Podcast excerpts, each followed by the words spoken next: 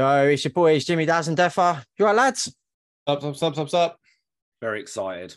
Yeah, because today we are joined by Stan from Terminal Nation. Dude, thank you for joining us, man. Thank you for having me. What's up, y'all? Glad to be a part of the podcast finally. Excited. It's Should be been a a fun time. Yeah, man, we've been like, we've been saying we need to get you on for, I don't know, three years. and now oh, yeah, we've yeah, probably so. now we finally got it, finally got it going. Uh, what's going on with you, man? You all good? I'm good. I'm good. You guys, uh, I was gonna say it's a little early for me, but that that sounds crazy because it's like one o'clock in the afternoon. But I did spend uh I did spend some time at, at, at the bar with the homies last night, maybe a little later than I should have. So I'm a little groggier, maybe a little more dehydrated than I should be. Uh, but uh, but other than that, I'm great. I'm great. How about y'all? Yeah, man. Yeah, we're good, mate. Yeah, we've yeah. got um got some cool things lined up, mate, but none more cool than this. So like nothing else matters. and now we've got you. so um Yeah, yeah. let's kick off with a bit about Terminal Nation then, dude, because you guys have been posting some pics up, some little teasers up from the studio, cooking up album number two for us. Yes, so we've been um we've actually we go into a proper studio uh in 2 weeks. I don't know when this will drop, but at the end of July, we're going into the studio with with Ryan Bram. Um he's been producing us from afar. So we're in Arkansas, he's in Arizona. Uh geographically that's like you know 20 hours away give or take. So we've been we've been producing via Zoom calls. So we'll we'll cut demos, send it to him, he'll give feedback and whatnot. And then crunch time happens in a couple of weeks when we go into the studio and over in uh in Tucson. I'm really excited to work with him. He's produced some albums for for like Gatecreeper, Creeping Death, Spirit Adrift. Oh shit. Um, some, wow. some yeah, some big names. And so I'm really excited to be to be working with him. He's mixed our uh records before, but we're actually properly going into the studio and he's given us that producer's touch um in the meantime. So we've just been we've been busting our asses, um, cooking up demos and sending them to him. Um, and uh, I think I think we put together a pretty solid album. I'm excited for it. Oh yeah, so we man. Like Oh, wait now. Fuck. um, so how's the material sounding? Have you got like are there any new flavors that Terminal Nation are bringing into this record that people are going to go, oh shit, didn't Um, maybe, maybe see that coming or You know, maybe I think I think the people that have followed the natural progression of the band might not be too shocked of where it ends up.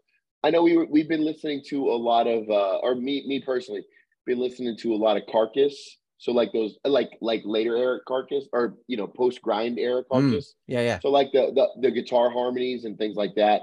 Um, I think some people might be surprised with the amount of um like harmonies and those Oh, type of nice. leads Oh, that'll mate. that'll show up there. But it, it Nice. but it's Oh. not it's not purely melodic. I uh melodic is not my thing, but Carcass, in my opinion, can, do no wrong. Yeah, yeah, Um, yeah. But, but it's it's still gonna be it's still gonna be crushing. It's still gonna be ass kicking album. Uh, it's still gonna be heavy. Um, I think we have a couple of cool guest features lined up for it, which should be kind of those. Those will stay a surprise, but it's I'm excited for that. Some people that. I've uh, I've looked up to for a while that that that were pretty thrilled on on being a part of it. So uh, overall, you can expect the same similar Terminal Nation, maybe a little more melody, maybe a little more heavy. Um, I think the songwriting is is way better than than it was before, uh, structure wise, sonically. Uh, it's it's just Terminal Nation cranked up to eleven. I, I think so. Oh, Not yeah. not a whole lot of surprises, but but we're ta taking it up a notch. Same but better.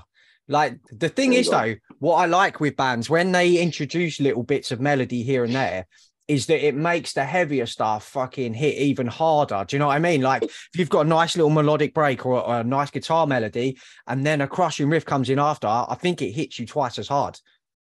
Agreed. That contrast, you know, um, Mm. Yep.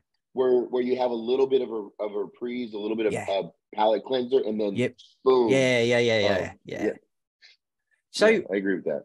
How does the um how do you guys write do you do all of you bring ideas in or have you got like one or two of you do the writing and then they'll present it to the rest of the band and you'll add your sort of 10 cents in or how, how does it all work within within terminal nation so uh, it, it's for the most part, it's a collaborative effort. We all kind of bring in our ideas, our ideas. Um, but I will say that Tommy, our guitar player, I mean, this dude is like a musical genius. He, he's crazy. he's one of the cra- craziest musicians I've ever met in my life. I, I truthfully, we joke all the time that he has to dumb down his skills to play Terminal Nation. but uh, but he, he's a he's a he's a maniac, man. He's crazy, but he's like always writing guitar. I mean, like always writing guitar, like different genres. You go to his house and his computer, like he's like embarrassed. He'll hide the share folder. You're like, oh, dude, I walked in on your porn folder. No, I you, I walked in on his five thousand riffs folder.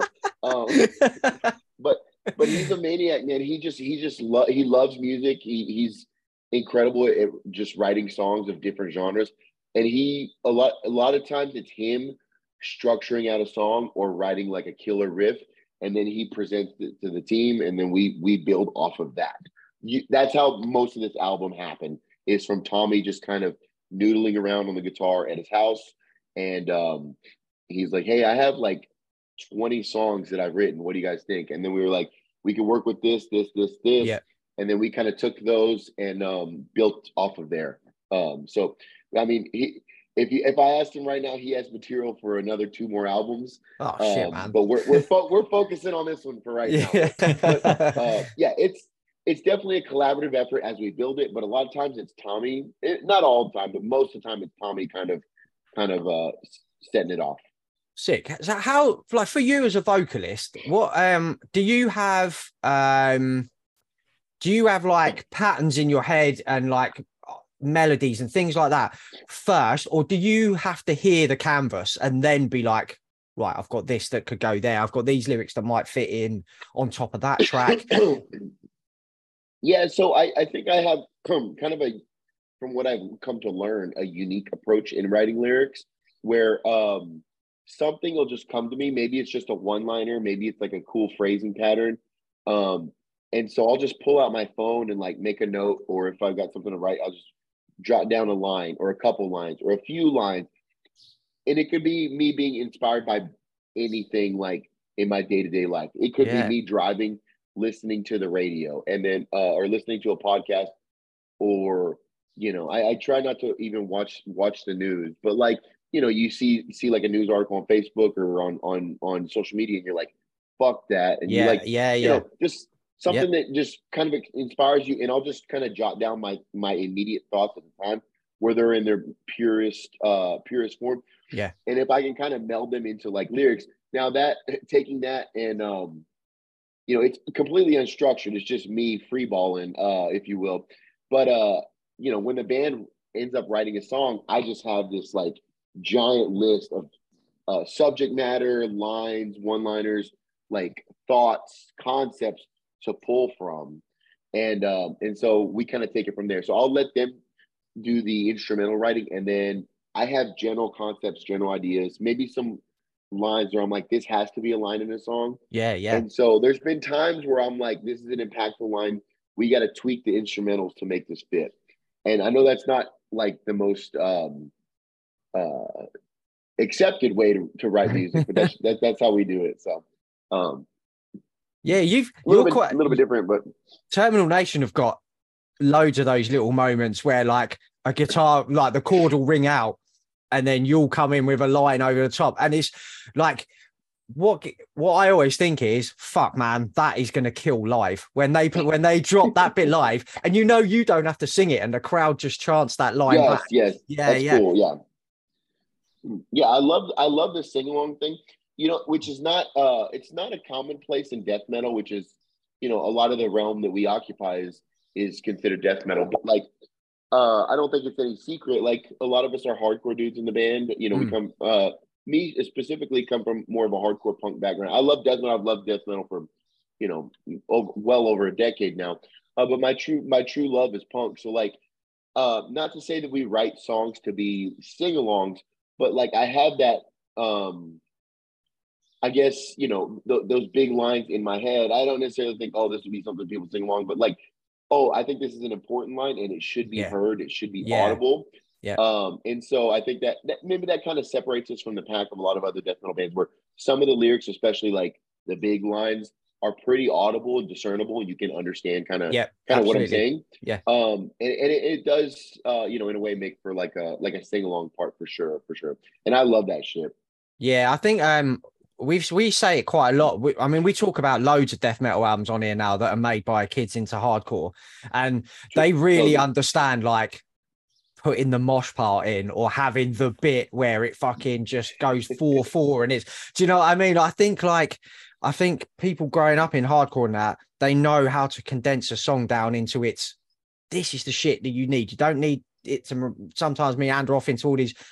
Just get it down, get that fucking part in, and Yeah, yeah. that's what people will latch onto. Yeah, it's uh I mean you see a lot of bands uh like you said, you know, there's a lot of bands that you can tell like are, are hardcore kids, uh whether they admit it or not, they, they got into death metal. Um and uh and I and I think it makes for a little bit of a of, of a unique flavor um Mm. in death metal. Um, you know, I love my my traditional death metal for sure, but like uh like you said, it, it it's a lot of times it's dudes who've been in bands where they're just like, let's hurry up and get to the breakdown so kids can mosh. exactly. yeah, yeah, like, yeah. That's a ter- that's a terrible way to write music for sure. But also, like as an ADD minded dude, you can kind of adjust that mindset to be like, let's get to the groove. Let's Yeah. get to the let's get to the good riff. Let's Yeah, cut yeah, the yeah. bullshit and get to the good riff. Yeah, yeah. So like, you know, it, it, you you can make you can uh, write music through that lens and, and kind of make it pretty sick if you if you uh, know what you're doing. So have you guys got um like titles kicking about and artwork and all that kind of stuff? You got ideas for themes and stuff? Are you or are you just at the moment? Do you so do you focus on the music first and then you sort that sort of side of it out afterwards? Uh, uh, I'll be honest with you. Uh, we haven't settled on a title yet. Um, we have titles for all the songs. Um, I don't know what it'll be. I don't know what the title will ultimately end up being. Um, we've talked to Adam Burke. Uh, well, I say we talked to him. We've, we're we're we're gonna have the album artwork done by Adam Burke. He Oh, hasn't started yes, mate. Wow. Um, wow. Yes. because I I uh, I I was very happy with the album artwork for Holocene Extinction, Mm. and I think it caught a lot of people's eyes. And Oh, like For I sure it- did. very impactful, uh, um, very powerful. A lot of people were like, "Oh, that's my favorite Burke piece." Like this Hmm. piece of like this painting is phenomenal. Yeah. and we were like, "All right, Adam, here's the deal, brother. We need you to do. we need you to do what you did last time without copying it, but we need the same impact, the same the same splash that you made." Um, and I told him, you know, I'll send him song ideas as we go on. Um, I I'll, I'll give you guys a little bit of a a little bit of peek behind the curtain that I've not shared with literally anybody else except for the four people in the band and the producer. But uh, so, so we're from Arkansas, from Little Rock, Arkansas, um, about three hours northwest of us, still in the state that we're in. Um, there's a spot uh, in a national park called the Devil's Den, Oh, and cool. um, the uh, the lore behind that, you know, you, you, you never know, like in terms of like lore and legends of of uh, um, I guess you could say like haunted places or spooky places. yeah, Uh, like what like what's true and what's not, and a lot, you know, sometimes uh, sometimes stories can get um, accentuated over the years or whatever. But it's supposed to be, uh, I guess, when when um, English settlers kind of came, came through here um, centuries ago, they stumbled upon the Devil's Den. And what it is, it's a hot spring, but it's a giant hole in the ground, and you can't see to the bottom. It wasn't until maybe 100 years ago that uh, excavation team actually made it to what is the bottom. And now it's filled with water, but it just essentially was a giant hole in the earth, in the middle of the woods, just a giant, huge hole. And um, it would, a, a gust of hot air would rush out and a gust of cold air would rush out. And then, you know, so many people um, would kind of tempt fate and try to climb down. I want to see what's at the bottom, and they'd fall and never be seen again. Um, and so, uh, so there, there- there's like some lore, but I think, um, you know, we might. It, I don't know if it'll end up being the album title, but we do have a song called "The Echoes of the Devil's Den," just because there's been so much, so much lore. Um, and so we might incorporate a giant hole, like a sinkhole in the ground, kind of swallowing the earth. That's kind of an idea that I've been Stick. that I've been throwing out. Yeah. We'll see. We'll see what we'll see what Burke uh, to- uh, tosses up, and that may not ultimately be the idea. But we do have a killer song called uh, "The Echoes of the Devil's Den," and there's that's just a, a, a place in Arkansas that's got a lot of lore and um, kind of paranormal yeah. pro- prominence for sure. That's a hard Um, as I think- fuck song name as well, Thank man. you, thank you. I think I I think uh you know when when when um when that hole was discovered, the explanation that was given was like, hey, don't let your kids go around there because that's a hole straight to hell. So the hot the air that rushes out that's hot and then cold is like that's what happens when like somebody burns in hell and like that's their soul the cold is the soul uh, That's leaving. mad. So like That's that, wicked. that's that's the that's the rumor of like this Arkansas park. I think it may not be publicly accessible just because people fall in and and you know die. Um, and then there was also a very I don't know if you guys are um, you know into paranormal stuff, but there was like one of the most famous uh, alien abduction stories happened to some dudes like came from some dudes who uh, had snuck in there and like spent the night to see Devil's Den, and then they, you know, allegedly were were abducted by aliens, and years later they found like little uh, metal particles. So like, there's people that think that maybe it's like an alien, um, you know, a, a site that Yeah, aliens yeah. made, or there's just a whole lot of like. Everyone knows it's bad and don't fucking go around there, and, but nobody knows why. So we wanted to kind of inc- incorporate something that's that's you know we rep for Arkansas, we rep for Yeah. our city, we rep Yeah, for our yeah. state. We love we love where we're from, and we're a very overlooked part of uh, the world and America in terms of the music scene. And so we always try to kind of incorporate and represent for where we're from, and I think that's a that's a cool and unique way to do it. Um, talking about a a uh, you know a haunted kind of a place. Yeah, it's time- hard. it's- It's It's hard as time, to, mate. it's time to set separate the wheat wheat from the chaff and just like hold a live show there. Like, I'm like, I know, right? I want a motherfucking sacrifice. we talked about it. Maybe like a, a music video or something. I don't know. Hey, with, with our Oh, luck, mate. we'd all get oh, that we'd all get sucked It would be sick, mate. cool. It, think about that album would be huge if we all died at the at the Devil's Den. Oh Yeah. man, yeah, you don't need that headline on Lambgoat, Yeah. do you? Do you know? but mate, metal fans are all massive nerds, isn't they? So things like Yeah. that we cling on to, and it's like Totally. you love looking into like lyrics of bands and stuff. And when it's things like that, like we'll all, three of us will no doubt go off and have a look at all that later. Do you know what I mean? We'll be, Too right, we'll um, so we wanted to get into um, do just quickly as well uh, the ruination of imperialism last year, the split with cruelty. Um, totally. yeah, how did that come about, man? So, um, you know, I've liked the band Cruelty for for a long time, and I think they've been fans of us for about the same time. And um, out of nowhere, I think literally out of the blue on Twitter, we got a message from them. This was pre-COVID, like months leading into COVID. So we Oh, didn't know shit. that the world that the world was going to change drastically in a few months. Um, but Zuma, who is now their vocalist, but he was the guitar just guitar player at the time. Uh, he was like, "Hey, uh, you know, a lot of kids like. I was just at a show and saw a few Terminal Nation shirts. Like, you guys would go over huge here in um, here in Japan. Let's, you guys should come through Japan." And he was like, "I'll, I'll set up a tour. It could be us and Coffins. The dudes in Coffins really Oh, love you guys." I'm like, man. Sick. I'm blown away. I, this is like I can't. Uh, this is hard to process. And they're writing their first LP at the time. Their cruelty is, and we're writing our first LP. So we were just like, you know, talking about. We hadn't settled on a label, and they hadn't settled on a label, and so we were just kind of bouncing ideas off each other. So it felt like we we were kind of coming up in linear paths. Mm. I know we we feel like it's harder for us to get our name out there sometimes because we're kind of geographically located in the middle of nowhere. You know, for the most part, we're not in like a musical hotbed. And I think he felt the same way. He's like, you know, I want to, I want to play the U.S., but it's hard for people in the U.S. to pay attention to us because we're in Japan, and you know, it's just outside of the purview of, you know, what most people view as Yeah. like the hotbed of like, you know, you have your stuff going on in UK, Europe, and uh, in America, and then like, you know, some of those get attention. And obviously, most of the eyes are in America, you know. Yeah. Um, and he's just like, it's just frustrating because we, we can't break through, but I'm hoping this album. So we were writing our albums at the same time. I think er, their album came out about four months before ours. Um, but he was like, we should, you guys should come to Japan and we'll show you a good time, whatever. I was like, yo, we are in, we're in, in, in. So we had planned on uh, November of 2020 to go to Japan. We all got our passports and whatnot. And we're just like, let's fucking, we're going to tour with Cruelty, like the coolest band in Japan. Coffins is going to do some dates. This is awesome. This like this is the best scenario I could ask for. And then COVID happened, and none Fucked of everything that, yeah, that tour didn't happen. But he was like, "Yo, to promote our um our tour, we should drop a split seven inch." And I was like, "Yeah, dude, we can write one song."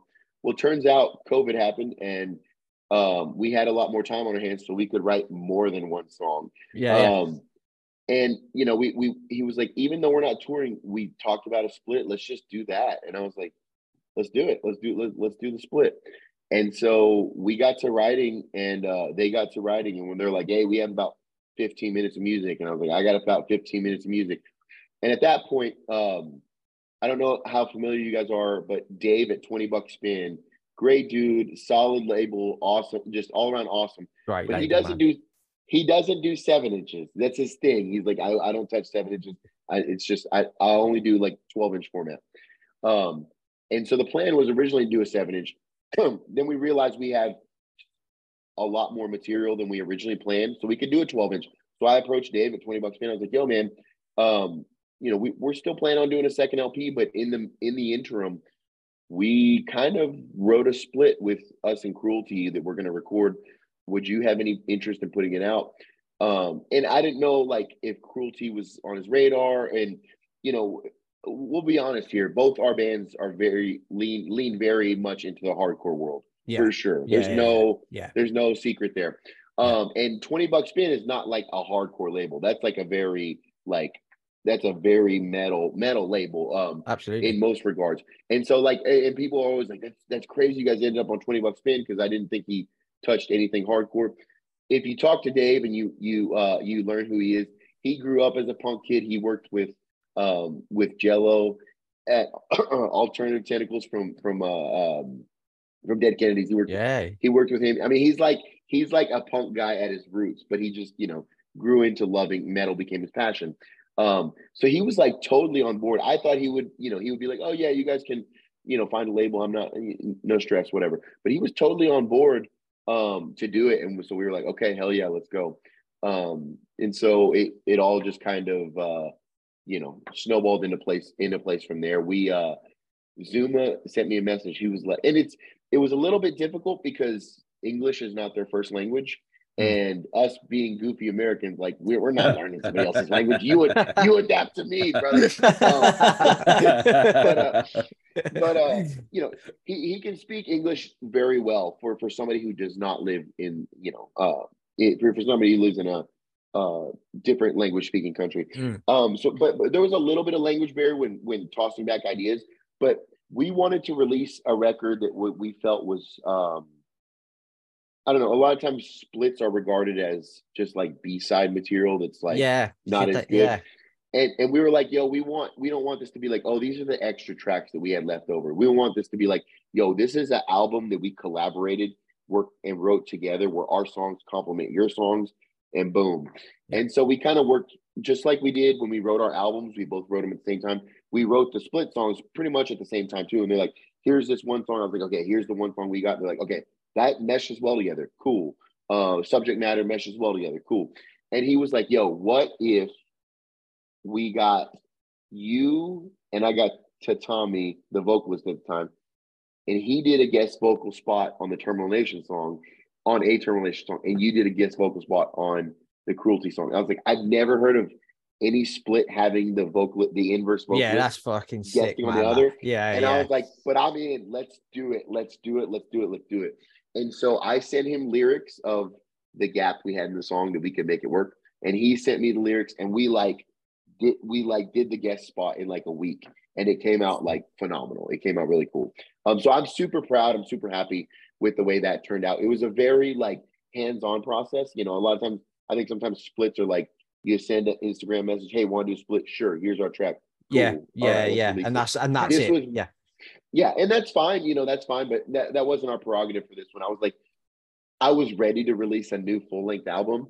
And, um, you know, I was like, well, if this is going to be our next release, I'm going to treat it like it's a full length Mm. album. I'm not going to do bullshit material or anything like that. Let's just, let's go hard. Let's go all in and, and make this something memorable. And I think, I think we achieved that for sure. Oh, you did. Like Oh, you, 100%. yeah, man. You said like you didn't want tracks that were just like knocking around um, that you'd had for a while, and you can tell that because I, I, I think it's a, it's a, an evolution from Holocene Extinction. Definitely. Like I think the songwriting's better. There's bigger grooves. Um, it's heavier. The production's better. I think you can tell that it's a step, uh, and a natural evolution, Good. and and Good, good. and that makes me even fucking more excited for the records that's about to come because if you carry on that evolution, then this next record's just gonna I don't know, it's gonna slap people, man. Like uh, I hope so, I hope so. Yeah, Yeah. It's- Devil's Den's gonna it's- blow up. Hell yeah. Yeah. This ne- next record, I think uh, if that was a, a natural step, if that split was a natural step up from Holocene Extinction, then I, I'm going to say this the next album is like three steps up because Oh, It's our first time- God. working working with a producer. And so to kind of have that outside perspective, yeah, you know, because Yep. I, I love I love the members of my band, but sometimes we might be a little more timid. If somebody writes a riff that fucking sucks ass, we might be a little more. I'm not. I'll just be like, "Yo, brother, you got to change that. That shit kind of sucks." But you, you know how it is with your Yeah, hom- it's your homies, it's your it's your Yeah. brethren, it's you your, don't want to hurt people, your do you? bandmate. You don't want to hurt people's feelings, you know, or you want to make it work, even though it's Yeah, like there's yeah, not yeah, enough yeah. there. But having that outside producer's perspective, you know, he, he'll and we've never worked with a producer. I never thought we would, and we just were like, we really want to take this to the next level. I don't know, um, you know, we, we're not a band that can tour often. We're not a band that can um, do do a lot of touring. We we play show we play a lot of shows, but they're usually one offs, weekenders Yeah. kind of thing, some Yeah. flyouts. And so I was like, whenever we release an album, it has to blow people away because Yeah. this is sometimes this might literally be the only um like the only time a person is exposed to us if we're not touring through their town, you know. Yeah. Um and we got to blow people away. So we worked with the producer and having that outside perspective where a guy is like not afraid to say, "Man, that shit sucks." Cut that out. Or he's like, "That's good. Do keep doing that." Or yeah, yeah. it's just- Repeat that. Do it a couple more times. Yes, Get, yeah, yeah. Do it more yeah. times. Split it up. Do do it less, but bring it back. What you know, Yeah. whatever things Mhm. like that. Um, just having that outside perspective has has uh, I think helped quite a bit uh, because it's somebody that's not afraid to to say it because he's got he's got no vested interest other than the fact that his his credits going on the album, so he wants it to look and sound. He wants it to be the best that it can be, and so that that's kind of that. It's good to have um, that outside perspective sometimes. So I'm excited. I'm glad to hear that you think that um, the split was a natural progression because I would agree Yeah, with definitely. that. Yeah, definitely. Um, and and so I think we're we're moving in a linear path. So so um, I'm excited for uh, for what's to come. If you like the the way that's evolved so far. Oh shit, man! I'm fucking. I was excited for it before, but now, now, now I'm buzzing for this now. Um, you mentioned, dude, you're not a band who can do a lot of touring and stuff like that. Have, is, do you think you'll be able to make it to sort of like, obviously for us, the UK and and Europe, um, on the cycle for the new album, or is it just sort of a little bit of a stretch too far currently for? Yeah, so we, um, you know, we don't have management. We don't have a, a booking agency right now. I we've we've had um, things like that, and I I don't know. I maybe maybe it's uh, the fact that I just I want to be in complete control of my art and what we do, so I like to book myself. Or maybe it's that I'm just an asshole who who likes to be who doesn't want anybody else messing messing with my shit. Um, but uh, I, I found it to be a lot more fruitful when we book our own shows and whatnot.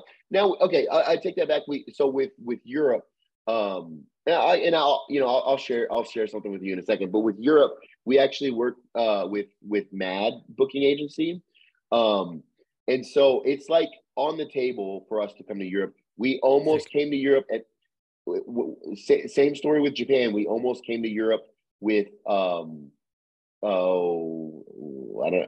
so we almost had a uh we're supporting a uh a very uh, we we we got a, tour offer with Napalm Death and then COVID happened through Europe. Oh man, UK and Europe. fucking hell. Uh, yeah, yeah, and it was going to be a week to week where there was going to be a fest on one weekend, a fest on another. yeah. I think we would start in Germany and end, end in the UK Oh, Um, and uh and and like that was like um, like almost set in stone and i think it ended up um you know obviously it didn't happen during Yeah, covid because shows yeah. weren't happening um and then they post it got postponed and uh, i think that tour ultimately probably evolved to that napalm death tour with uh, Drop Dead and, and Escuela um, that happened yeah. recently. Yeah. Did y'all yeah. did y'all happen to catch that or No, that, it- anywhere near you? it it was, but I'm pretty sure that we'd had a couple of other shows around that time, and money was just too tight to mention, man. Do you know? what I mean? Totally. I, oh, I, I I get it. I get it. yeah, Um, but but yeah, I think it eventually evolved evolved to that. But I would love to, um, you know, that that's a bucket list thing for me. Um, with this band is play, especially the UK. I've never I've never been to the UK. I've never been to Europe. I mean, I've outside of um the United States, like I've visited Central America. Um, you know, to to my my family's lineage is, is in Central America and El Salvador, but I've never been uh, other than uh, El Salvador and like maybe a, a trip to Canada or whatever. That's just right up right upstairs. Uh, never outside, like across the pond, if you will. yeah, yeah. Um, and so that's like a bucket list thing for me, man. I um, you know, I grew up on a lot of like like earache bands, like your Napalm Deaths and shit like that. Like like UK, the UK is just like, I mean, even going back to like Black Sabbath, like it's just such a special place. I've always wanted to go. Even the Sex Pistols, like yeah, when I yeah. was a little kid. Like, I- Absolutely, like. I, I love that band. Um, I, yeah, I'll have to send you a picture. There's a ten. There's a ten year old picture of Stan uh, hanging out with Johnny Rotten. Um, no way. well, crazy story. Cra- it's a, it's a crazy story. Um, but uh, I'll, I'll- have to send you the picture uh, Yeah, man. Well, we we can get into the story if, if you guys want to. But uh, I have like a cousin. I think it will come up as we go through the chat about your sort of musical up. yeah, man. Let's we'll Yeah, get into that. okay, Yeah, that okay. sounds too good not to talk about. Okay, okay, cool, cool, cool. So, and I was like 10 years old. So this is not me trying to be like, oh yeah, I was in a punk rock and hanging out with Johnny Rock. I did it was just a time and place thing, truthfully. Um, but but I, I have a family a family member of mine was she was visiting um England and I think she interacted with John Rambo. I don't know if that name rings a bell to you, but I think he did management. He was like the right hand man for the Sex Pistols for quite some time, bodyguard work, management work. Johnny Rotten's best friend, whatever. So my cousin and John Rambo, they had like a kind of a uh, interaction, and they hung out and they kicked it off. And uh, she, she like they ended up, um, you know, started dating from afar because she Hmm. lives in Arkansas, and he would come and visit her, and he ended up really loving Arkansas. Obviously, I think maybe he lives in uh, London proper, so like you know one of the largest cities in the world. And he would come to Arkansas, and he would see, would he'd see all this farmland. Yeah, "Oh, I want to be a farmer and you know, I, uh, so he ended up moving moving to uh, this little town outside of um, this tiny town in in Arkansas. I believe they live in um, well, they live in they live in Arkansas. It's, it's a tiny town, but uh, when they ended up getting married, uh, they got married in Memphis, Tennessee, and so uh, Johnny Rotten came down from from the UK as uh, John Rambo's best man Amazing. and um, yeah, it was it was cool. And and you know that side of my family, uh, I have some cool people in that in, on that side of my family, but there's also some more like conservative leaning folks that were there. And then all of a sudden in the in, in the crowd, like there's the family on one side, in the crowd over here, there's people with like mohawks and and and uh, so people are a little bit a little bit shocked about it but uh and i like i was 10 so i wasn't like into punk rock. At 10 11 maybe give or take something like that. So i wasn't into like punk rock proper but i like knew this guy was like oh this is like a famous rocker guy or Mm. whatever. And we got a picture. I'll have to send it to you. I Sick. i uh That's so it- it's cool. just 10 year old stan hanging out with johnny rotten. And then subsequent years he would come to visit like our family reunions. Well so like 12 13 14 year old stan starts getting into punk rock so uh, oh, I'm like, oh shit. So telling your I- I mates to, about like, that. Yeah. Hang out with Johnny Rotten. And uh, it's the funniest story. It, it actually is way better. Like, I was upset about this when it happened, uh, but I was like, what can I do? Like, I want to impress this guy. So I'm like, where's my coolest punk shirt? Like, I was like, Rancid, NOFX, Pennywise, Dead Kennedys, The Clash. And I don't know why I made the mistake of picking the Clash shirt. And I guess there's some animosity between the Sex Pistols and the Clash that never was squashed. And so I showed up to the family reunion thinking he's gonna notice me and be like, "Oh, there's a punk rocker here." And this fucker roasted the shit out of me. He's like, "Dude, "What the fuck you wearing this fucking bullshit shirt?" Like, I was like, "Oh, the Clash are awesome." He's like, "Fuck the Clash." so like, like I was like upset about this at the time, but looking back on it, 13 year old Stan getting fucking roasted by Johnny Rotten for wearing a Clash shirt. Is a pretty great story. I think That's exactly. Fucking right. Yeah, that's it. It's kind of like living up to his like character. Do you know what I mean? And that's Yes, you got yes. to see it firsthand. Yes, as a- exactly. It- honestly, if he would have been like, "Oh, that's an awesome shirt," and gave me like a high five, that would not be nearly as cool of a Nah. story as if he No, said that no shit way." fucking sucks. Um, and like, I was like, dude, I fucked up big time. I should have went with the Rancid shirt. Uh, So, but it's when me when you do when you do make it over here, we'll uh, we'll Yeah. show you around Oh, London, dude. We'll get you some. please, man. dude. Yeah, yeah, please we'll hang it. It'll be, it'll be fucking Yeah, wicked. I would love to. I would love to. It's it's definitely a bucket list thing. It's definitely something that this band has to do, even if it's just the UK. Like you know, I I I mentioned like we don't have a lot of time, and I know Europe is a Europe is a beast. Is it? you know, you yeah, yeah, yeah. Weeks weeks to make it from uh, one end to the other and hit all the spots that you need to hit. But uh, you know, I, I I- keep my eye I, my ear to the street and keep my eye on what other bands are doing. And I've seen bands just do like a UK run in like four days or something like that. You know, Yeah. it can be done in, a, in a short amount of time. Um, so like the first opportunity that we get where we can make it work, I I have to come to the UK, even if it means UK once and then another time hit Europe, you know, mainland Europe or whatever. Um, it's it's something that I swore myself I have to make happen. Oh, so it will we- happen eventually. for You have to come to Camden, man. You'll love Camden. It's like Yeah. the punk Okay. punk rock capital of London. Yeah, mate. Hell yeah. it. We That's- spoke to oh, uh, oh, yeah. we spoke to Garrett from Mall as well recently, and he was like, "Yeah, I, Oh, I really yeah. want to get to mate. You Mall cruelty three band bill UK. Yeah, because Imagine that. Cruelty rolled through the Listen- other. the Yeah, other they were here not too long. We saw yeah, Cruelty yeah. recently Yes, over here, yes. and that Oh. was sick, man. That Talk was about some road good. dogs. I, I love to see the evolution of cruelty because, like I mentioned earlier, I know me and Zuma really connected when we were writing our first LP, and we're like, it's hard to get eyes on our bands, blah blah blah blah blah. And I guess they just said, "Fuck it, let's go," and Yeah. they just Yeah. slammed on the gas after COVID. I mean, they've toured literally the Yeah. world over. Yeah, they Many have times. Yeah. Um, so like respect, props to them. I love to see them just out there, just like like showing everybody what's up. That that's cool. Cruelty Mall Terminal Nation, Yeah, man. UK run sounds like Ah. sounds like a dream, man. Oh, Sounds pretty That, sick. that is that is the dream. Ris- Any any anyone listening who can make that happen, fucking Fucking do get, it. get that get that booked.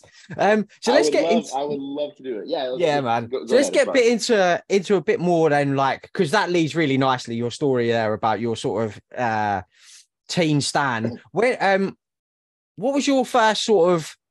Did you have a lot of music uh, growing growing up, like around you as a kid? Was there always music playing in your house, or did you, you got older siblings who got who were into music and you remember like being little and being like, "Oh, that's cool. I like the sound of that." Like, is that was that Yeah, how so- was yeah? How did you get into sort of the musical world? So, so music has always been, uh, I guess, uh, a, a staple in my house, if you will. Mm. So, um, I grew up.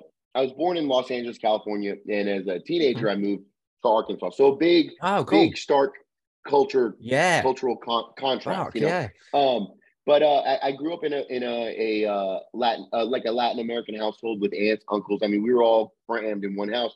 And if there's one thing that Latin people love is fucking music, brother. There's always there's always fucking reggaeton, cumbias, Latin rap. Like I had older cousins who were into like, you know, and it was this was 90s in Los Angeles. So like gangster rap was at its peak. So like Yeah. all that, all that stuff. And and it's not really my go-to, but I, you know, I I, love my my reggaeton and and uh and cumbia and stuff from time to time. Um, but like gangster rap was at its peak, and I had an older cousin who was really re- that lived with us that was really really into that, and I was like, oh, this is cool.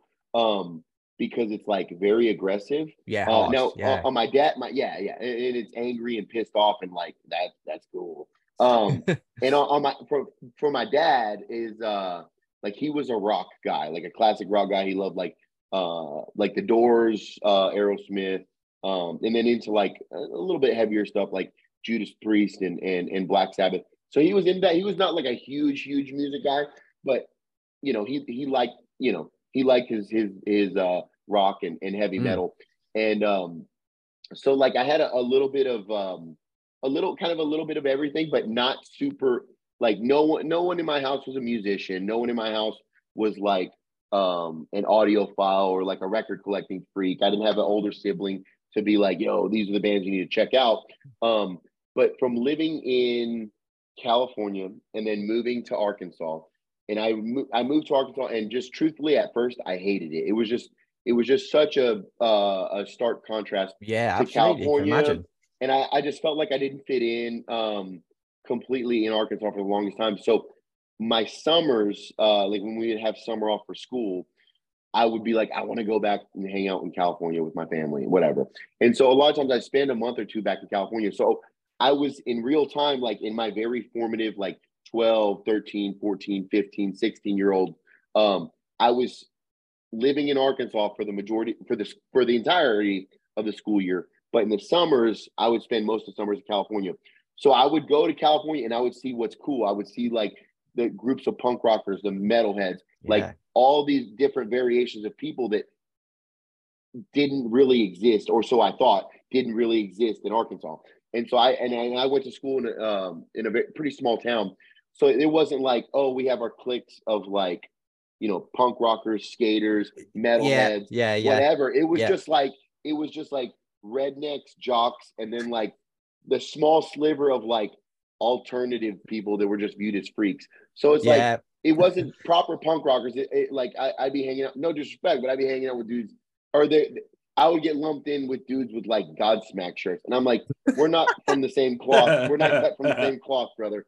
Um, but uh, you know, um, so it was it was just there was very slim pickings in the town that I was in, and then I'd go to California in the summers and be exposed to like this cultural mecca. yeah, and man. so like at at but 12, 13, 14 years old, I'm into bands like um, you know, Rancid, NOFX, Pennywise, Dead Kennedys, uh, and then getting into a little bit more aggressive shit like the Germs.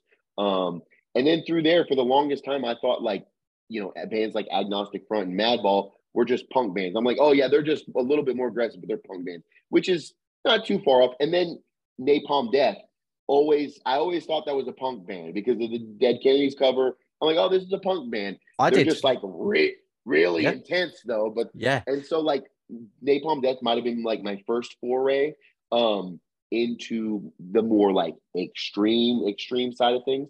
Um but uh but yeah, yeah, I, I just like I, I would take the stuff that I was exposed to in California and then bring it back to Arkansas. And I would get frustrated because I was like, there's nothing like that here. This place sucks. Um and then uh but I discovered that Vino's uh was like it's like the venue in Arkansas. It's a uh pretty pretty historic lineage. Um a lot of amazing bands that played there. Uh, probably I think since, since the late '80s, like Shelter, Earth Crisis, uh, Living Sacrifice. Oh, Um, uh, I think Type O Negatives played there, uh, and this is this is accumulative over the years. Eyehategod has played there numerous times. Crowbar, um, even bands like Fall Out Boy, AFI, and Green Day, like starting off, have played there. So this is like wicked. Yeah, uh, yeah. This is yeah. This it's a small venue, but it's like the um you know the the venue like the the punk DIY venue with notoriety. It's still Yeah, it's heritage, mate. That's- Yeah, yeah. I was there last night. I drank till three in the morning with the homies there. Um, yeah, I should have done that, but but yeah, it's it, it's still around and it's still living and breathing. And like I discovered that, and I was like, yo, this is the closest thing to what I love. Maybe this shit does exist here. Mm, and it did it did to an extent. Um it was so this was uh, i'm trying to paint the picture maybe when i when i kind of discovered vinos maybe 2005 2006 at around that time like your christian metalcore was king i guess. I don't know. Uh, that, that was a thing in this part of the country for sure. Um so in like your screamo your like hot topic scene bands yeah, like yeah. that was a thing. And yeah. And so I had like I was like, well, this is aggressive music. This is this is the best I'm gonna get. This is cool. I'll take it. And uh, so I had a, a moment for that, and then I kind of realized that there's um there's a metal scene, and it just came to the point where like I want hardcore shows. Like I just I've discovered hardcore. We're not we have some, but um if I need to make it happen, like I need to start my own band. And um so that that like I think at 17 or 18, I started my first band, which was Jungle Juice. Uh, was the name of the band. And so you can you can tell we were like a party band. Like we, we Yeah, yeah. have fun. Um, I think the music evolved. It got got to be pretty good. It's very sludge leaning hardcore, uh, very sludge with power violence um, moments, I guess you could say. Um, but I, I love that band. I mean, I, I, that's how I learned how to like that through that band. I learned how to like book shows and so I could bring in bands that I wanted to see that nobody else was booking. Yeah, fucking hell. could, If no one um, else is doing it, do it yourself, yes, man. I. I could I could build up the contacts, like let people know that uh, you know you got to come to Little Rock. And I mean, we there's some pictures and videos of Jungle Juice out there where we're playing like sold out shows in Little Rock, but uh, I, I got to be honest, those first few years were pretty rough. Like we were playing to fucking nobody, and nobody gave a shit. People hated us. We were just such a stark contrast to like that polished, clean, like metalcore Yeah. um, thing. And we were just very aggressive, in your face, and like and sloppy. Like it was, it was, it was. It had a lot of charm to it, I will say. But um, but uh, it was it was a, a, a nice change of pace of what was happening in uh, in the city. And so some people ended up eventually really, really gravitating to it and connected to it. All the time, people were like, "Yo, you got to do the Jungle Juice reunion. You got to do it. You got to do it." Um, and we we had some great shows in our in our later years. We did a lot of touring. I learned how to tour with that band. I learned how to, you know, make merch. I learned how to book shows. Um, so I'm I'm I, I love I love that band. I'm still friends with everyone in that band. Um, but uh, I, I think we did some cool shit. But it just was like, you know, you grew up you grew up in a place and it doesn't have exactly what you want. Sometimes you just got to build it. Sometimes you just got to make it or bring it, whatever. yeah. Um, and so that's that's kind of what I did uh, through my teenage years. I guess that's a um, no, no, that's cool because it's a, a quick quick way to get into uh, you know as Yeah. a kid to uh, to my teen years. But yeah, yeah, absolutely. So have you always been when did you realize when did you first like go, oh, I'm gonna I'm gonna give singing a go. I'm gonna be the front man. Like, have you always been the front man? Do you, do you, do you play instruments or, or have you always just um, been so so the it- dude who so can you shout the help- best? sure, sure. So if you if you held a gun to my head, I could play bass, but I'm not a very good bass player. Um, so like I, I picked up the bass i played it before um, i've been asked to pick up the bass again um, for bands and you know what maybe it'll happen one day but um, i'm not i'm not like a, a musician per se but i was always the dude that was like um, you know i grew up shy but then i had to like if you want to do anything in this world you got to kind of come out of your shell Yeah. and so uh, to overcompensate for that i ended up and my personality probably speaks this way. I was like, I got to be the loudest guy in the room. I got to be the most obnoxious asshole. Like I got to be the Chris Farley.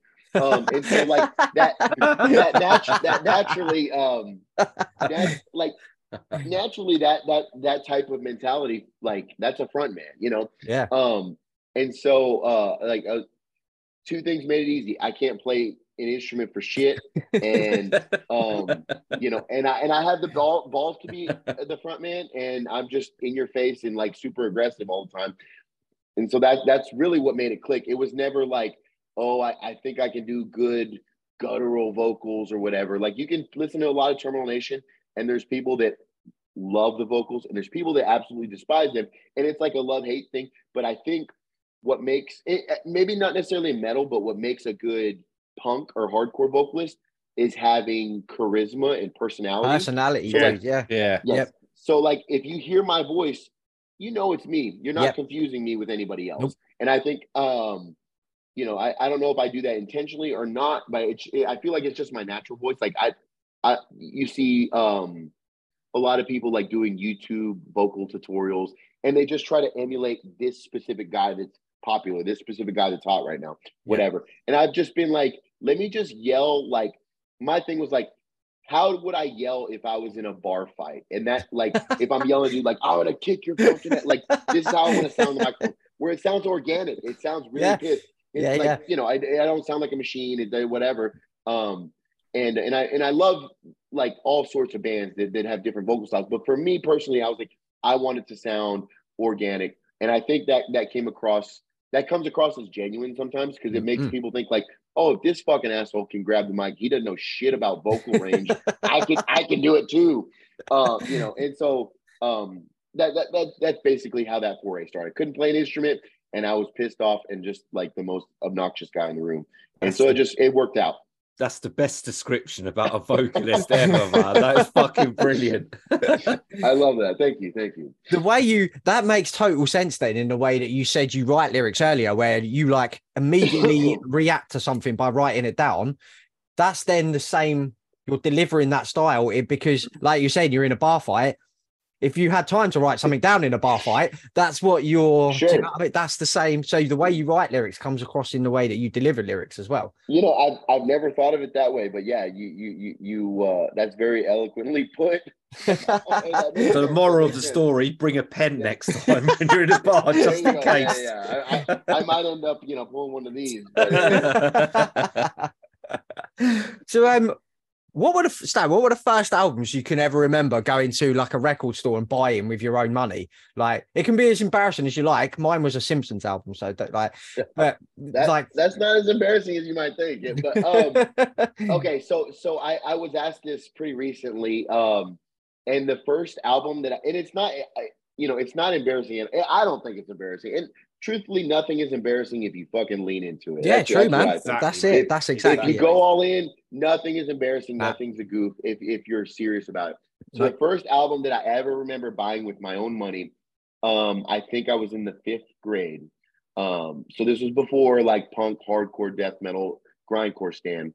Um, it was uh Santana's Supernatural. Oh, 'Cause I love the guitar riffs. Yeah. And let's be honest, that Rob Thomas song, it's a fucking banger. It It is, is mate, a it is. banger. Pretty good. Come on. Like it's that riff was everywhere, wasn't it? Yeah, like when it's that song drops, you couldn't get away from that riff, man. yeah that so that's that's the first that's the first one that i that i like remember buying just in terms of music in general that Nice. that's the one so there's much more embarrassing answers out there for most people but i'll stand by that one that's a solid That's a great answer. Great pick.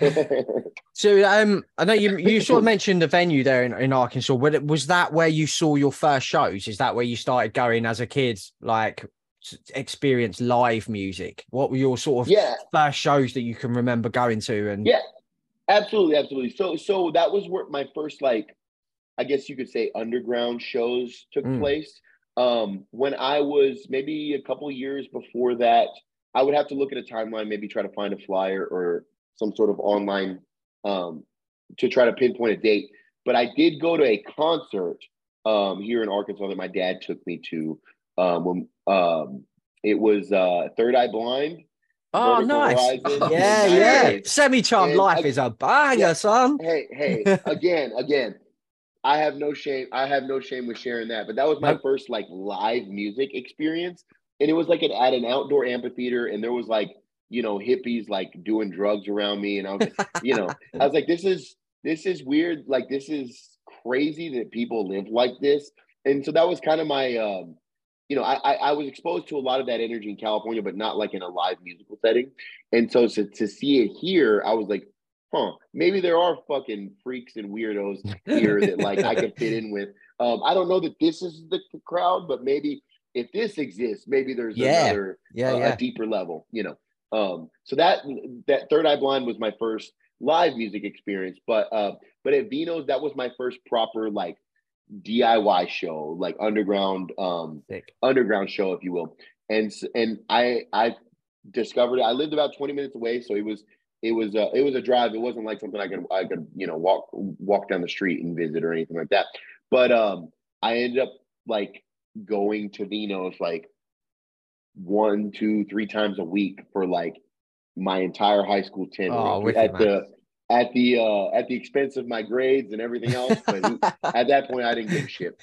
Um, but I but yeah, I, I really just kind of gravitated anything that was like aggressive music adjacent even. So like Yeah, yeah. i would go to screamo shows like punk shows metal shows um there'd be like some sludge shows. So totally different. It's not like i was like oh i ha- i was only the grindcore guy or whatever. It was like i was just absorbing what i could because i was so young and like naive and new to that world. I was just taking in everything i could. I think in in one week i saw uh in the same week i think it was flogging molly 18 visions and um and hawthorne heights and it was all in the same week it was like a monday wednesday friday and it's like you know if if It's those shows were happening yeah. now I, yeah I, I don't know that i would go to two of them but uh I might be at the 18 visions show now. Um, but uh but i just i was just so like i, I just i just loved like the energy like Mm. this the smell of the room the people there the camaraderie like i just i would just gravitate towards it. i would go to any and every show um as a as a kid So was it was there quite a good scene there then? So it's it's tough to say. Like so, uh, for for certain um like those screamo metalcore shows, like that was king at the time, and those were always packed. then I go to shows like um more punk shows or more sludge shows or the hardcore shows, and the crowd wasn't that wasn't that big. Arkansas has a pretty rich music, or Little Rock especially has a pretty rich music history, but a lot of it is rooted in like um sludge and doom, and so like that was a big thing, or that I guess I perceived that as like a big thing, and I went to some of those shows, and some of those shows were hit or miss. Um, but I, am sure you guys are familiar with Pallbearer. Yeah, They're like yeah, the yeah, champ, champ, champ, champions of Little Rock. They're- from here. Great band, great dudes. Love those guys. Um, Rwake, uh, if you guys are familiar, Yeah, which yeah. is R W A K. Okay, okay, cool. Um, so they like, I mean, they had put out some, in my opinion, like like sludge, uh, like Southern style metal classic albums on like Relapse. I mean, like that band was was was phenomenal. Um, so they're from here. Uh, and then Deadbird, who dropped, they they actually, I think they may have had a small foray or like a distribution deal with Nuclear Blast um, many many years ago. But I they put out a LP on 20 Buck Spin like four or five years ago. Oh wow. Um, Deadbird from Arkansas. It's very like that, and that album I think is their best work. It's not their most like popular, I don't think, but I think it's their best work. It's very doom and sludge, but it has like some very very interesting elements in it, like like Alice in Chains elements Oh, that you would not necessarily expect. Um, I think it's called the For Deadbird. The, and the album is called The Forest Within the Tree. But Oh, that I believe, that. yeah, Yeah. it- yeah. It, it's if you're into like doom. I mean, it's very very melodic. There's some singing and stuff. Uh, all those guys are like lifers in Little Rock. Like those are like the them and Rwake especially are like the the uh, metal OGs in the city. Um, and then uh, so so th- that that wave kind of started in like late '90s through the late 2000s. So like they had a a 10 year span of just like bringing in kill like they would bring Eyehategod, they would bring Goatwhore. They were friends with all these like big bands. Corrosion of Conformity would come through Oh, and like it was like oh Little Rock, Little Rock's a spot, and it was a small scene. Like that's the thing. It's it's smaller scene, but it's like all these good like you know you have your Rwake, your Deadbird, like bands like that. Sea Hag is another really good band. Um, that are like the slow. So it be, Little Rock became like a must destination in the southern United States for like your slow doomy music. And at, at the same on the on the same token, um, Christian metalcore is really really big. Are you guys familiar with Living Sacrifice at all? I no, never heard of No, them. no. Okay, so so from eh, they were they were a band kind of in the '90s that uh, is often like this is pre um, you know your hot topic metalcore days, but this is like pre prayer for cleansing. But they were a Christian metalcore band, but they're fucking hard. Like uh like Christian metalcore. If I hear that now, I immediately my brain's like no thanks. But um, but uh, but they dude they were writing killer riffs and they and i get i mean maybe part of it is because they were labeled christian but i think truthfully they were a step beyond a lot of their contemporaries and even bands that they spawned beyond that but they're like kind of credited as the inventors of like christian metalcore and before it got really really washed down i mean it's hard like i believe they did tours with like morbid angel with like slayer and Oh, things like that and so like so to be a Christian band and be on tour with Morbid Angel, you better fucking you better have some chops. yeah, you got to bring it, man. Yeah, yeah. yeah, you, you you're fighting an uphill battle if you're doing that. Uh, but they were selling the rec like like they were selling the records to justify, and they were a huge huge phenomenon in the '90s. Um, and like that band spawned off a million bands. Um, the majority are fucking terrible, but the, uh, there, there, there was there, like um, and then there was another thing. I think so. Zao, if you guys are familiar, Yeah, yeah, um, yeah. I think Yeah, they yeah. they have a big history here playing with Living Sacrifice a lot. They've recorded an album in Little Rock, I believe, and like uh, like Norma Jean um, was centrally located out of Arkansas at one time. I think they have all new members and they don't claim Arkansas anymore. Um, but like that was that was a big thing at that time as the inverse coin to like the sludge doom metal thing that was happening. So there's like always been a, and then in the 90s there was a huge punk boom. Um, like I said, uh, like Fugazi, Green Day, when they were nobody, would come through and play like 200 cap rooms and things like that. Uh, There was uh so Econochrist. Are you guys familiar with them? No, like a no, le- legend, legendary '90s punk band. They relocated from Little Rock to San Francisco, but they're originally a Little Rock band. Um, the band Trusty was the first band that Ian MacKaye uh, signed outside of Washington D.C. for Dischord wow. Records. His like uh, Ian MacKaye was his uh, his gimmick for Dischord Records is only DC bands, only Washington DC bands. And Fugazi came through and played with his band Trusty from Little Rock. This is probably 92, 93, something like that. And he was like, I love this band so much. This is the first band I'm going to sign to Dischord that's not from DC. So kind of a cool punk lineage. So there's been Hmm. like spurts over the last 30 years, give or take, where, where there's been high moments in the punk scene, high moments in the metal scene, but it's it's never been like a fully stagnant. Right now, things are very hot. Um, there's a lot of good bands, but I've I've seen waves of uh of things, you know, come and go. So we're, we're in a we're in a pretty good time right now, and I'm very very fortunate to be um a part of like a very thriving scene in Little Rock right now. It's cool that you should say all that because you can really hear how, like you were saying earlier, where you're from has influenced Terminal Nation sound because you can hear the you can hear the doom in your sound. You can Yeah, hear the sludge, agreed. especially on the split songs with Cruelty. Yeah. I think Yeah, you can sure. really hear those slower, like southern fried riffs. Um, Yeah. You can hear you can hear the hardcore. Yeah. Yeah. you can hear the punk. So it is like Totally. it's like That- you've cool become that you sponges for your your That's area. that you yeah. I, I love that because I don't know that it, it's conscious, but now that you mentioned that, that's really cool because Mm. I, I love to, like I said, I love to rep for where we're from, and I guess maybe subconsciously I was doing that in a way that I didn't even realize. So that's that's Yeah. fucking awesome to hear that. I think you have, man, by the sounds of it. Hell yeah, hell yeah. um, so I know you mentioned earlier, you know, you you had a lot of music, uh, different music around you, um, wh- when you were younger. What are you? What do you like banging outside of metal and hardcore? That you know, if you sometimes you're not in the mood for for some riffs. What are you listening to, sort of outside of metal and hardcore?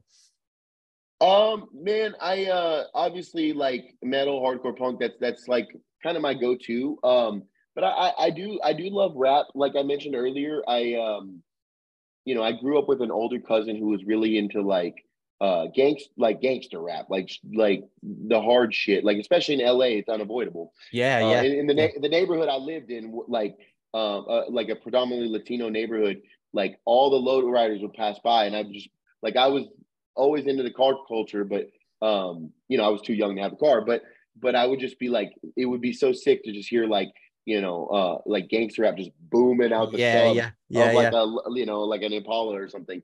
Um, so I, I always I always kind of gravitated towards that. I like not to sound cliche, but like I do like I do listen to a little bit of everything. It it just it really just depends on my mood. Um, Yeah, absolutely.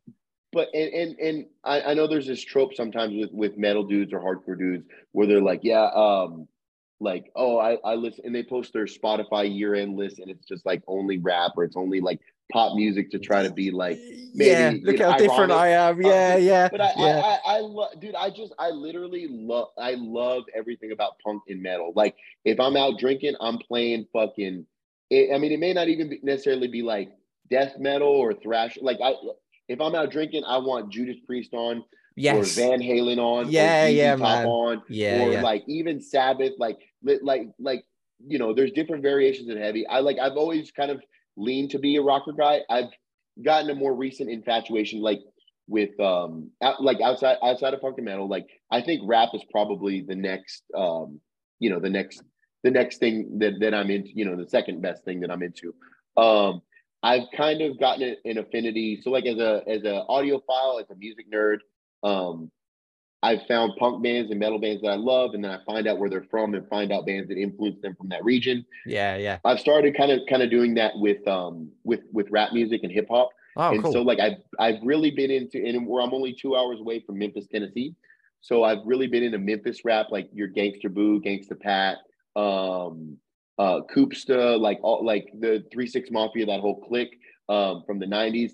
So I've like really been digging deep in uh, in Memphis stuff. Houston has a very rich um, hip hop and metal scene with like your DJ Screw and that whole that whole Mm. clique there. Um, Atlanta, very rich. So I've just like I've kind of nerded out oh, um, maybe since COVID and um, gotten into like more niche areas, regionally specific areas of uh, of rap and stuff like that. But uh, I mean, like I like I like some pop music. I'm a sucker for like uh, I'm not ashamed to say it. Like I love Madonna. I love Lady Gaga. I Oh, love dude, El- Elton John. Like tunes. I, I'm a sucker for for your like I mentioned earlier. You know, I'm a very animated person. I love charisma. I love personality. I'm a Mm. sucker for your like your your cult of personalities. Your larger than life Yeah, yeah, characters, if you will. Yeah. So like uh, you know, like your your Madonnas, your your Lady Gagas, your um Elton Johns, you know, I I could I could probably go on.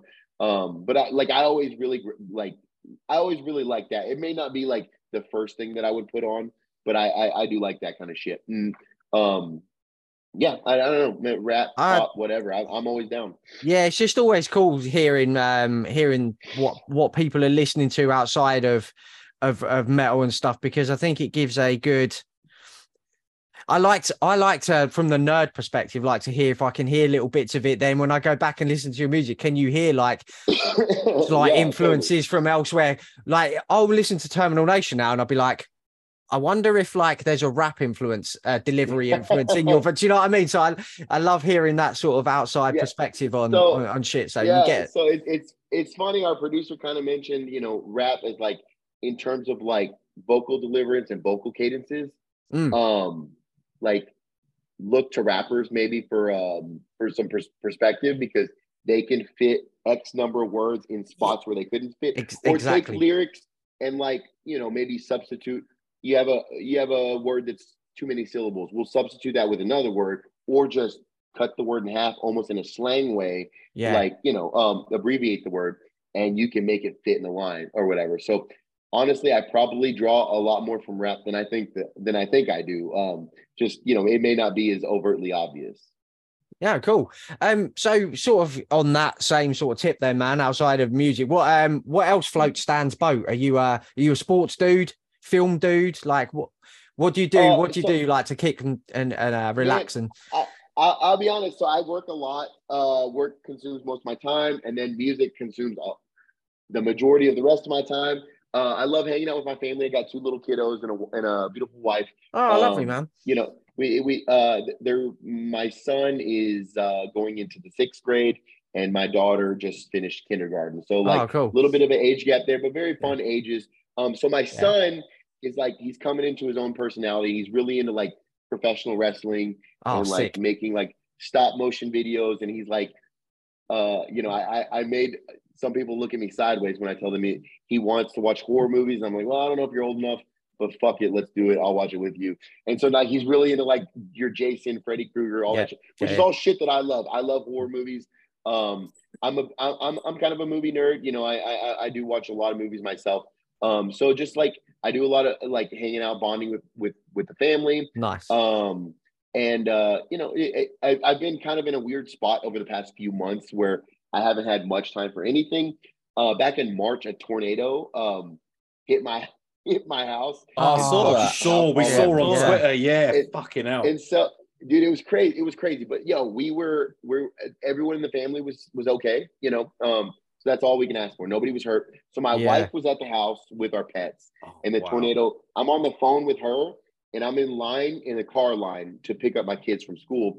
They're in school, so I'm right down the street from the house, and the, the school's right down the street from me. Tornado hits the house. I'm on the phone with her. She freaks out, but she's in a bait in the basement, which is built like a bomb shelter. That's where Terminal Nation practices. So there's no like it's it's basically a concrete room. yeah, So yeah. she's okay. She's like the. I mean, obviously, it did like hundreds of thousands of dollars damage to our house. Uh, and, and I'm still battling with the insurance company. I have a meeting with them Saturday, and I might kick that guy's fucking ass if he doesn't have a, a big check for me. Um, but uh, it's crazy. I, I don't think I've, I've told this this story on a podcast, and we just kind of fumbled into it. Um, but so the tornado, I'm on the phone with her in my in my truck. The tornado hits the house. There's a loud crash. She screams. I was like, "Are you okay?" She's like, "Yeah, I'm fine, but I don't know how bad the house is." Like, we'll stay in the stay in the basement. The power went out. Pitch black. You can't see. She can't see her hand in front of her face if she wanted to. I was like, "Okay, well, if you're okay and the animals are okay, stay there. Don't leave. I'll be home in a little bit after I pick up the kids." And then I look to my left and I see the fucking tornado. I see roofs flying. The same tornado. I'm all because our school's clo- it's a close proximity. There are ch- kids' school, close proximity to the house. Uh, like you know, blocks away. Yeah, yeah. So I in my head, I was worried about my house and my my wife. I didn't even think that I I'm think it's still could be coming out the road. vicinity to me. It's coming at me, and I was like, "Oh shit!" I hear horns and stuff. There's all these Oh cars. my like, tra- I'm in a tra- I'm in a traffic jam. So Yeah, yeah. essentially, like if if I want to like drive away from the tornado, like I see people start to drive and get Mm. ballsy and like I'm gunning it, and then they just start wrecking into each other. So I'm like, "Fuck." Fuck. Well, I'm just gonna wait it out. I was like, and I kept telling myself, I see the tornado coming, and I'm on the phone with my wife the whole time. I haven't even processed the house getting hit, Yeah, much yeah. less it's coming right at me. Um, and I was like, dude, I don't. I'm just gonna fucking get in the floor of the car and hope for the best. I I'll be fine. I, I drive a pretty big ass truck, so I, I'm in the best vehicle I think I can safely yeah, feel yeah, I- yeah.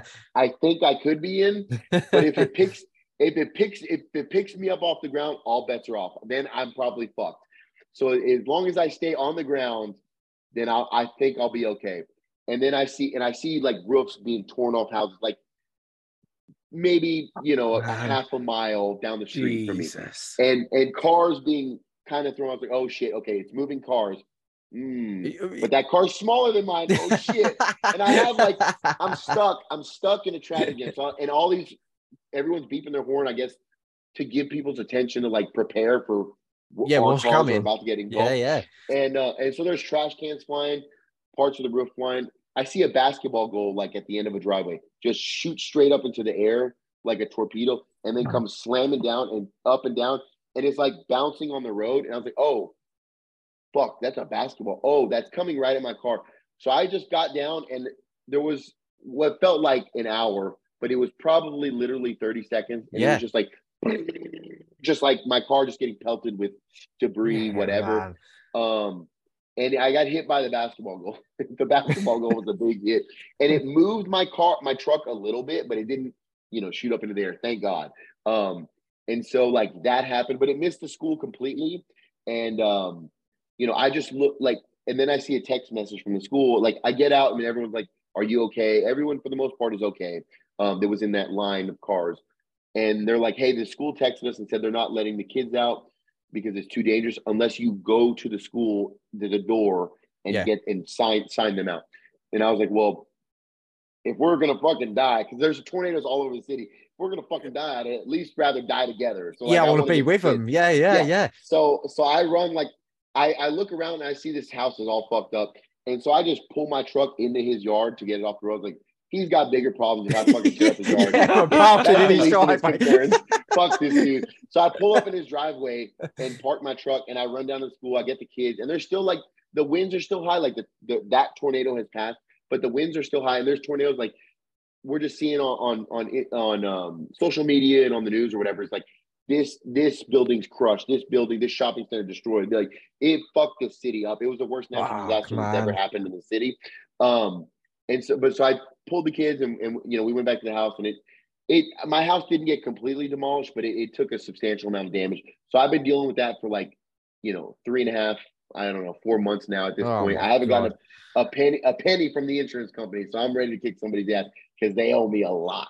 Um, but uh, but but but I, all that that big long story just to say like recently I haven't been I haven't had the Yeah, of course. to, to do Yeah. a lot because Yeah. we lived in a, a you know a 600 square foot hotel with two kids and a wife for like two months and I'm I'm actually in a proper house now a, a large size house comparable to what I was in um the the insurance company's paying for it. um so it's just like that kind of consumed my, yeah, man. I'm not so fucking surprised. Um, but uh, yeah, that's the first time I've, I've told that that whole story like on a podcast. I think so. That there's the fucking Man, bangers just fucking- tornadoes Oh, fucking wow. Thankful that you're just glad you're all still fucking Yeah. safe, man. That's the main thing, I- isn't it? So I have to look. Yeah, I have to look Yeah. at things uh, from that perspective. Like, Yeah. you know, it's gonna it's gonna be a nightmare to fucking to battle with the insurance company to get what what I'm owed. But at the end of the day, like none of us were were severely hurt. Um, Yeah. I, I I broke my hand and my wrist, and I wish I could say that it like. A, like a few days after the tornado, I wish I had a cool story. Be like, yeah, the tornado picked me up and slammed me on the ground. But no, I broke my hand. Um, well, I, I was working on the house and I kind of tweaked my wrist, so I fractured it there. And then that evening, I was like, I've been working on the house to try to repair the roof myself. Like I need to I need to um, kick my feet up and relax. So I'm going to see Vomit Forth tonight at Oh, Vino's. sick. so I went to see mate, yeah. Vomit Forth. Sick. Yep. Yeah, a, a perfect way to relax and decompress. Yeah, sure. absolutely. By So getting like- blasted by brutal death metal. Yeah. exactly. So I'm like five beers in, and then um, the singer of Vomit Forth, Kane, great dude, great band, love those guys. Um, he's like, "This is for Turbo Nation. Fuck somebody up," and I was like, "Oh well, I guess I gotta fuck somebody up." Get the fucking insurance guy. right, right, right. So I, I hit the pit, and I, I don't. I, I'm a big guy. I'm, I'm, you know, I'm in my 30s now. I don't mosh like I used to. Uh, but I hit the pit and do do a couple of spin kicks, and and I uh, do one of these, and this poor kid, like it was not intentional. He's the nicest young guy that comes to shows. I clobbered him right in the fucking head, Oh knocked man. him out cold, and broke the rest of my Oh hand. I no! fractured it that early that day, but I just broke the rest of it. I was like, I moshed for 30 seconds and fucking I I'm in a cast and I fucking I thought I killed this guy. I was like, oh shit. We had to carry him in the bag. We're pouring water on his face. He was a champ. He was like, I'm good, I'm good, I'm good. I was like, brother, you're Ah, a kid. man. You need to go get your brain looked at because I rocked your shit. Like, I'm sorry. it was not intentional, but like, you know, I was like, please go to the emergency room and just get looked at. Um, make the guy please make sure you're okay. And and he was fine. He was that shout out to Zach Smith. He's a uh, a young kid um, here in the Little Rock scene. He supports all the shows, always craziest stage diver, hardest marcher. He's sick, but he took the hardest swing I've ever swung in my life. Fuck, man. Um, I broke my hand on his skull. So respect, respect for yeah, those yeah shout out, dude. right, Stan, we're gonna play a little game with you. Uh, we've mentioned Let's a couple it. of songs already uh, that we've said are bangers, but we're gonna give you just a few songs, and you've got to tell us whether they're a banger or a clanger, Oh Pit or- shit! Okay, pit or pit or shit. so Let's first one up, go, Let's go. Billy Ray Cyrus, "Achy Breaky Heart." Oh, banger! That's fun as fuck. Let's go. Yeah, Yes. it? that's It is. fun music. That's, I, hey, I, but also I'm in Arkansas, so we have like, we, you know, there's nightclubs and stuff here, but there's like honky tonk nightclubs. like there's, there's a spot called the Electric Cowboy, and that's like that's Billy Ray Cyrus. That's his energy, is Electric Cowboy. So like I grew up hating that shit, but you know what? It's got some charm to it. I'm not mad at it. Next one, Limp Bizkit. Rolling, rolling, rolling. All right. Banger. I'm a Yes, yes. He did the yeah. intro. He did the intro to uh it is to a the banger. Undertaker. That was the Undertaker's Yep. music when he came out with the Harley. Yes, yeah, yeah. Um, That it's fun, man. It's fun music. It's it, it, I, I, I'm a sucker for shit that that is fun. And shout out, like you know you can hate on Limp Bizkit all you want, but it's fun. I'm not. Yeah. I'm not gonna lie. yeah, man. absolutely. Can't Yep. knock it. Right, Spin Doctors, Two Princes. God damn it, man. That's a fucking great song. I know we talked about Third Yeah. Eye Blind earlier. For the longest time, I thought that was Third Eye Blind. Um, when, like when I was younger, that's a fucking catchy song. You guys, is. I, It's you guys a are banger, only man. throwing It fucking bangers at is. me. What's going on? I'm not ashamed to say it. I know. I was going through a list. I was putting these together, going through a list of uh, the most hated songs in music, and all of these were on it. And I was like, "Hold on a minute, what the of them fuck's going on yeah. here?" Like, I was like, "I like all of these." Um, Good Charlotte, girls and boys. Girls don't I'm on the fence here. boys, girls Okay, like I know, I know. girls. I know. Like, Believe me, brother, you don't have to sing it to me. I'm very familiar. Um, it's not my favorite Good Charlotte song. I will say that. yeah, mine either. Ah, it's a banger. It's it, well, it's not like pop punk Good Charlotte. That has a lot of like '80s new wave. Yeah, vibes yeah. to It- it I'm does. not gonna lie. It's Bit of pretty Duran. It's Durani. pretty Yeah, yeah. Yes, yes, yes. So like it's pretty good. It's Yeah, pretty we'll good. go with banger. I, I think it's a banger. go I with love that. I love that Yeah. album, man. So I'm on the fence. They can go either way. I I, I think uh, we'll, we'll we'll we'll teeter over. we'll give it. Yeah, yeah, yeah, yeah. I'm, Shout uh, out to Benji and Joel. Yeah. I'm going to actually throw in Duran Duran Wild Boys. Oh, you know that you, you, these are these are softballs, brother. That's Big a banger. banger all day. Yeah, It's a big bang. banger. Anything Duran All- Duran do makes a banger. Yeah, yeah, yeah, that's fair enough, isn't it? Yeah, yeah, yeah. yes, yes. Let's be real. Yeah. Right. Could this be six out of six? This could be the first time ever. Sisqo, Whoa. the Fong song. I love fun music, brother. I'm not Mate, yes. like at a Uh, wedding, at a at a party, Exactly, mate. it, it kills. goes down. Oh, shit, do, are you yeah. two? Are you two banger in that one then? I think I, I can't stand that song, so I'll have to, Oh, I'm gonna have to go song's clang I think in the right Oh. setting, it's a banger. Yes. yes, Oh, yes. okay. I Right. think. Um, Funeral, not the spot. Wedding, the after party, whatever. all right, my one then. Last one. Barenaked Ladies. One week. Oh my god, love it. I love it. I Oh, love it. yes. God, Stan. I love it. yes, Clean mate. That's I'm not amazing. ashamed. I'm not ashamed. I could probably sing the whole fucking thing. Don't put it on because I might. Yeah, yeah. We're taking like it. Stan to I like it. karaoke when he comes Yes, to London. Stan, Oh, yeah, yeah, yeah, Yes, with mate. I kill it. I kill it at karaoke. That's a hard song to do. I may not do the bare naked lady song. I think part of it actually is um, so I played hockey for many many years, Yeah. and um, in that, like I played with a lot of dudes who were from Canada, and I, I, I tried out for a, a farm team, a minor league team um, when I was younger, and uh, in Memphis, and um, a lot of those dudes were from Canada. Barenaked Ladies are from Canada, in a spot that's a very like hockey oriented hotbed. So like a lot of Canadians, like to them, that's their fucking Metallica. like, like Barenaked Ladies is like everything to them. Um, and so like you know, Barenaked Ladies was always like a favorite. Um, when I was uh to a lot of Canadian players. Um, and maybe that maybe I was hanging out with the wrong Canadians or whatever. Like, yeah. but, but it was just prevalent and it was always fun. So I'm not mad at it. And that song, it's kind of it's kind of it, it's kind of cool. It's fun. Yeah, it's it's like in that Smash Mouth All Star world, isn't it? It's like Yes. one of them tracks that you you've put so people say, "Oh no, that song shit." Really, they fucking love When that it comes song, on, man. they'll be the it first comes- one to. Yeah, yeah, yeah. like in reality, it might be so bad that it's good. Good. Yeah, yeah, Yes. yeah, yeah, yeah. um, yeah. because it's just so over the top and like it's so corny, but like you know, like I said at the beginning of the podcast, it, nothing is embarrassing, nothing is corny if you lean in. And brother, that motherfucker on Barenaked Ladies track, he's leaning the He's fuck in. leaning. He went full on VH1 white guy rapper. Uh, Yeah. like, Yeah, almost yeah, like. Jackson lean. weird guitars. It makes no sense. It's just it's so off the wall, but it works. Go hard or go home, innit? Yes, absolutely. Right. Stan, we're at the last question, brother. Uh-oh. This one's an All right. interesting one. I'm looking forward to your answer for this one. So, Cool. someone comes up to you, asks you what metal is. What album are you going to give them? Wow, that's fuck, fuck. What like one oh like that's oh in one album.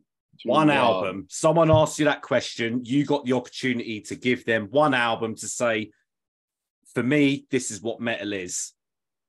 Okay. Um, I think I would probably lean towards something that's easily accessible. Like I don't want them to turn it off immediately.